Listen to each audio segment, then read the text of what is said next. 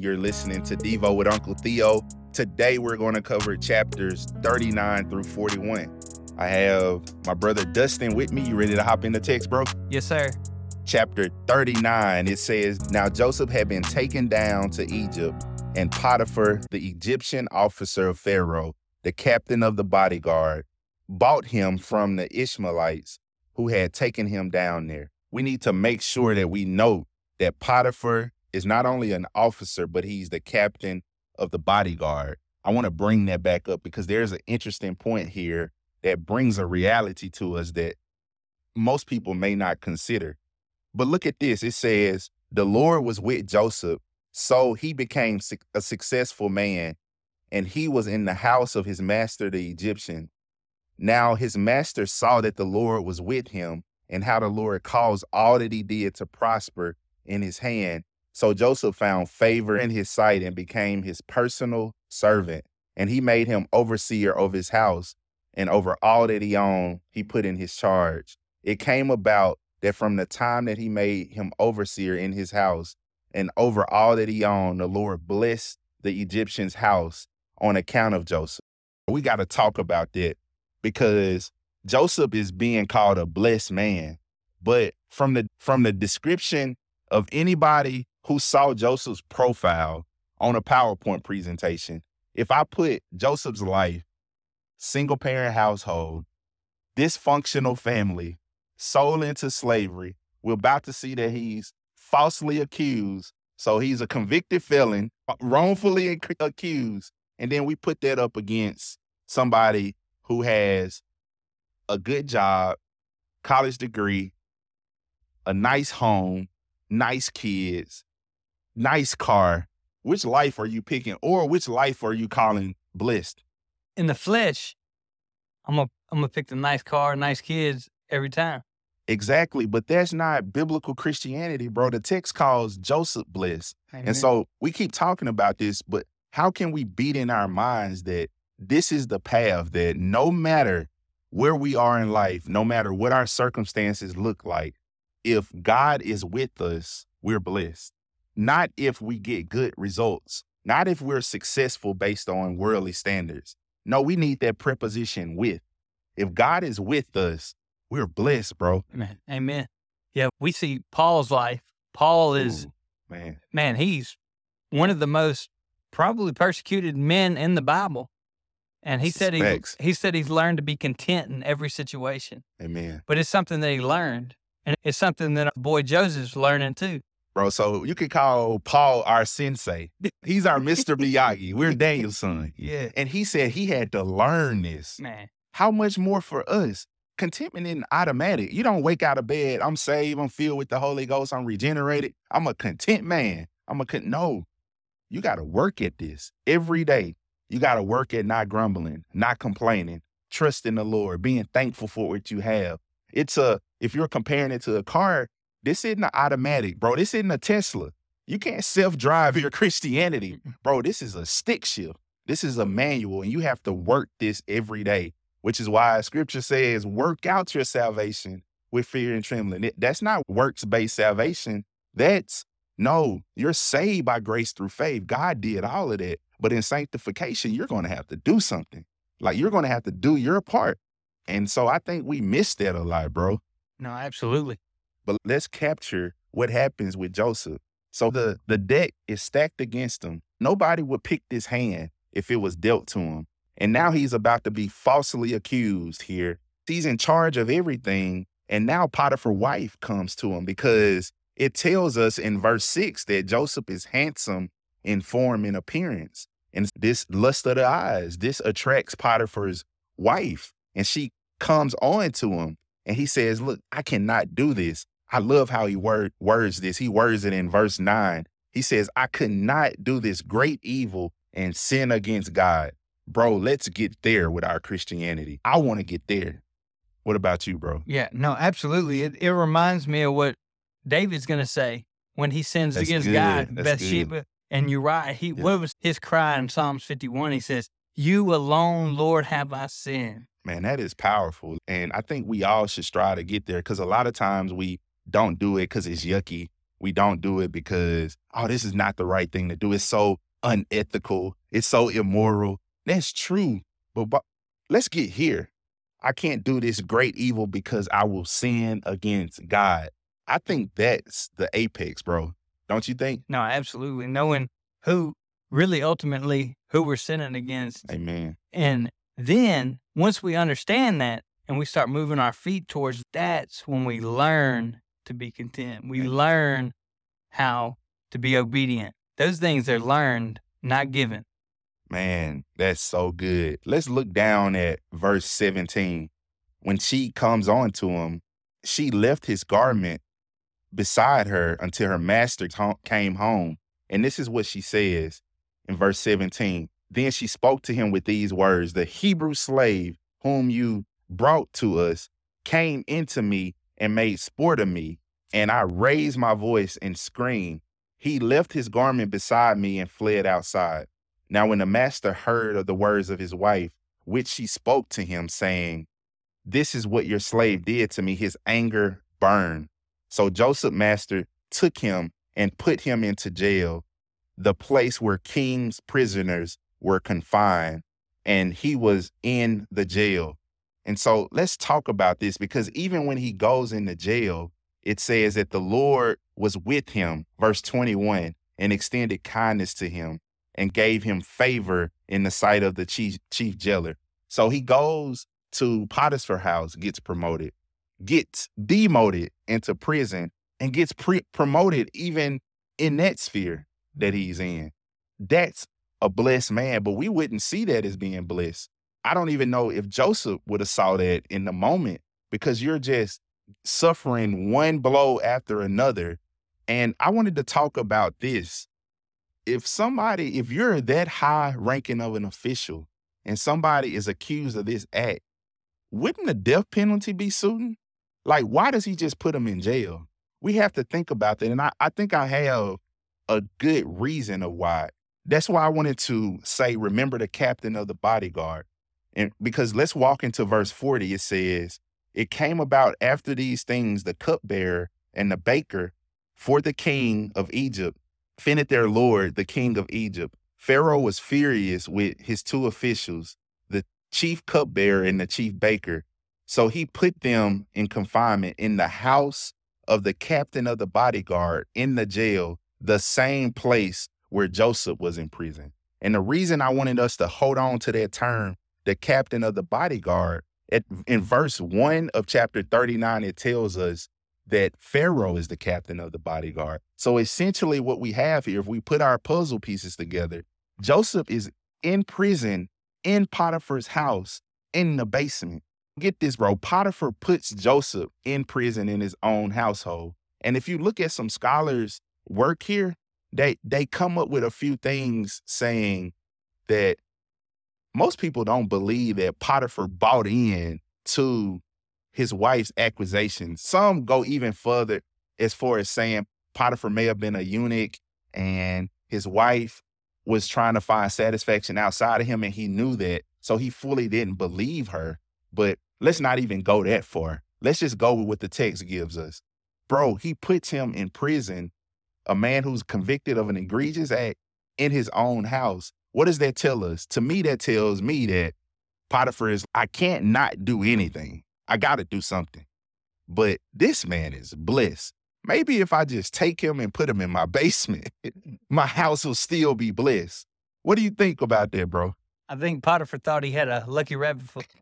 I love that, man. That's exactly what I believe. And so let's continue to walk into chapter 40 because now we're setting up the stage for the chief baker and the chief cupbearer. And we need to get an interesting note about a cupbearer. The purpose of a cupbearer back then, a cupbearer would bring the cup to the king, and he was basically a taste tester because people would try to put assassinations on kings. And so the chief cupbearer would take the first sip and they would wait and see what happens. So if the cupbearer gets woozy, like, uh, King's okay, I'm not drinking that. and so they had these guys in place. So cupbearers were very important. So this guy is here. The chief baker is here. So they have dreams here.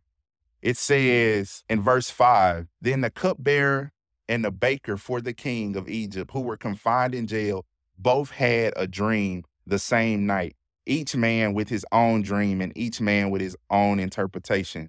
In verse 8, then they said to him, We have had a dream, and there is no one to interpret it. Then Joseph said to them, Do not interpretations belong to God? Tell it to me, please. So the chief cupbearer tells him his dream, and the chief baker tells him his dream. Let's talk through that. So they both have these dreams. The chief cupbearer has this dream. He told it to Jacob. He said, In my dream, there was a vine in front of me, and on the vine there were three branches. And as it was budding, its blossoms came out, and its clusters produced ripe grapes. Now Pharaoh cup was in my hand, so I took the grapes and squeezed them into Pharaoh's cup, and I put the cup into Pharaoh's hand. Then Joseph said to him, This is the interpretation of it. The three branches are three days. Within three days, Pharaoh will lift up your head. And so, promotion, like, bro, you're getting out in three days. Pharaoh is going to promote you, he's going to lift up your head. So, the chief baker gives his dream. And so he was excited. He was like, oh man, the chief cupbearer got this favorable dream interpretation. Let me give mine because I know mine is going to be good. So he gives his. And in verse 16, it says, when he saw that the interpretation was favorable, he said to Joseph, I also had my dream, and behold, there were three baskets of white bread on my head, and in the top of the basket, there were some of all sorts of baked food for Pharaoh, and the birds were eating out of the basket on my head. Then Joseph answered and said, This is the interpretation.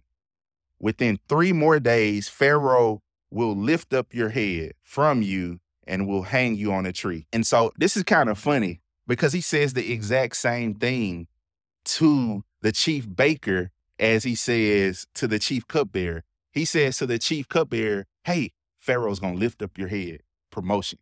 But then he says to the chief baker, Hey, Pharaoh's gonna lift up your head from above you. so he's gonna hang him. And so it's like, wow. And so we see it comes about on the third day.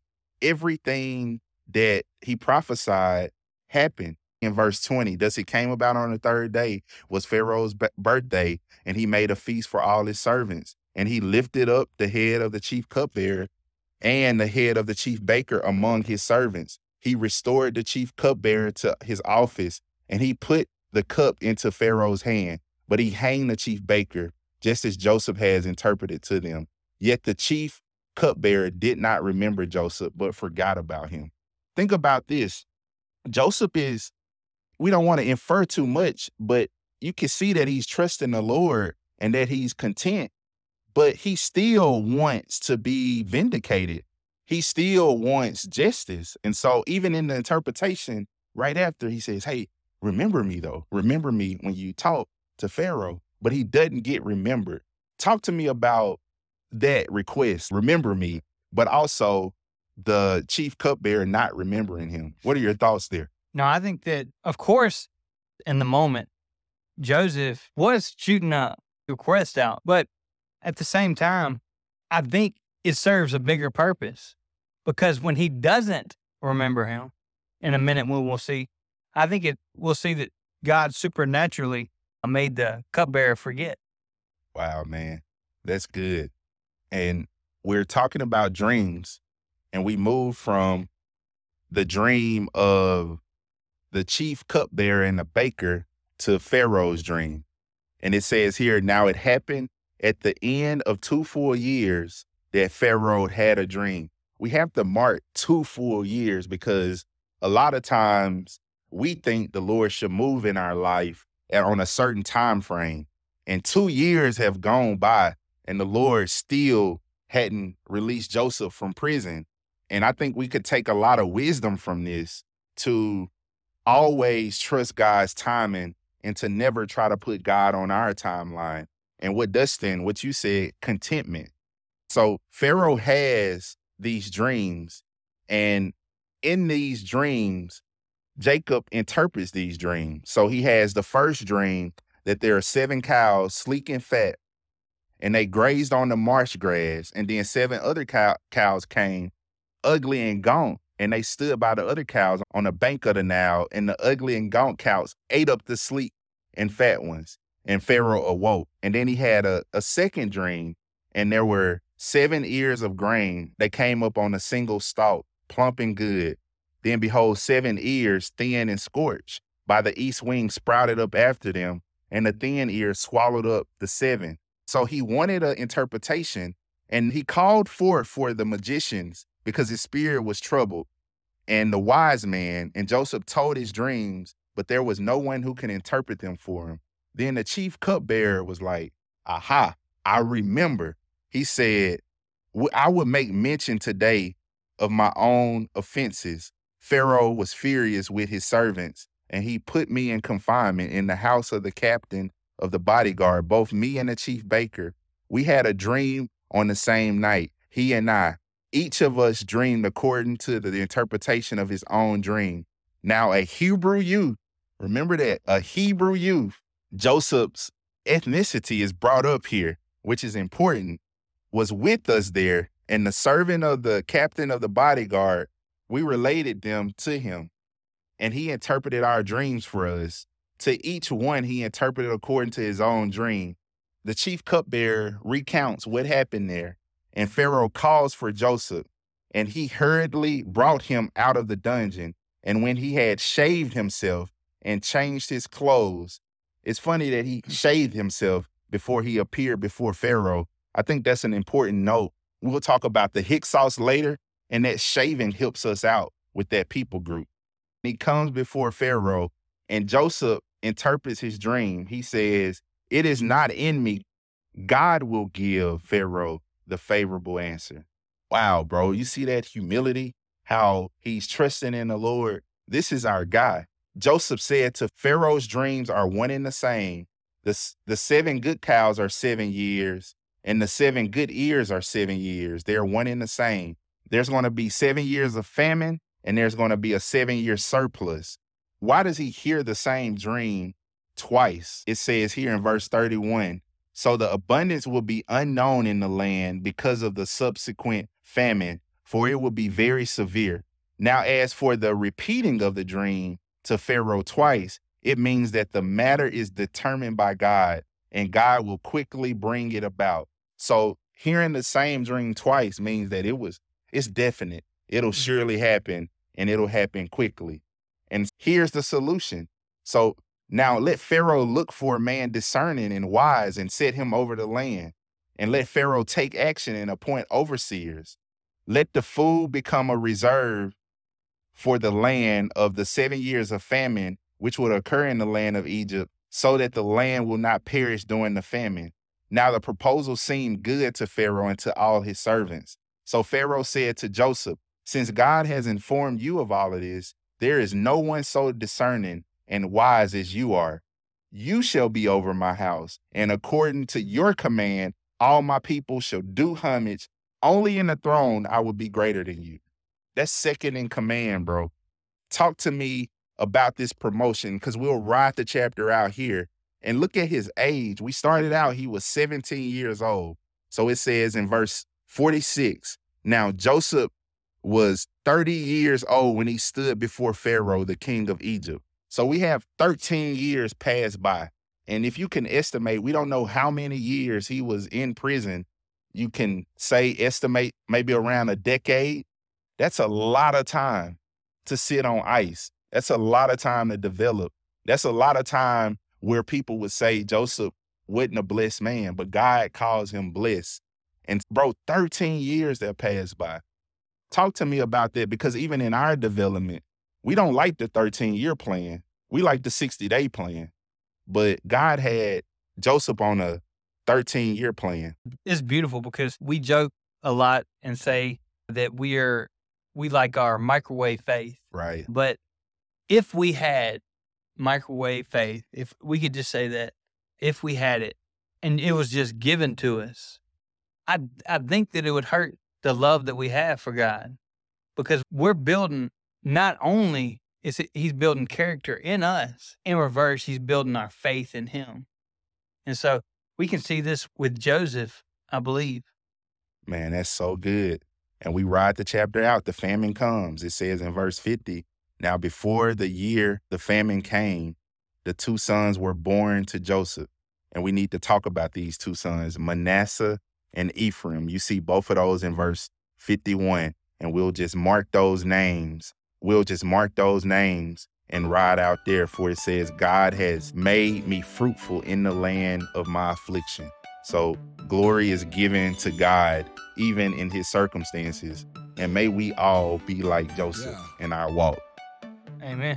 Let's pick up next time with day 15.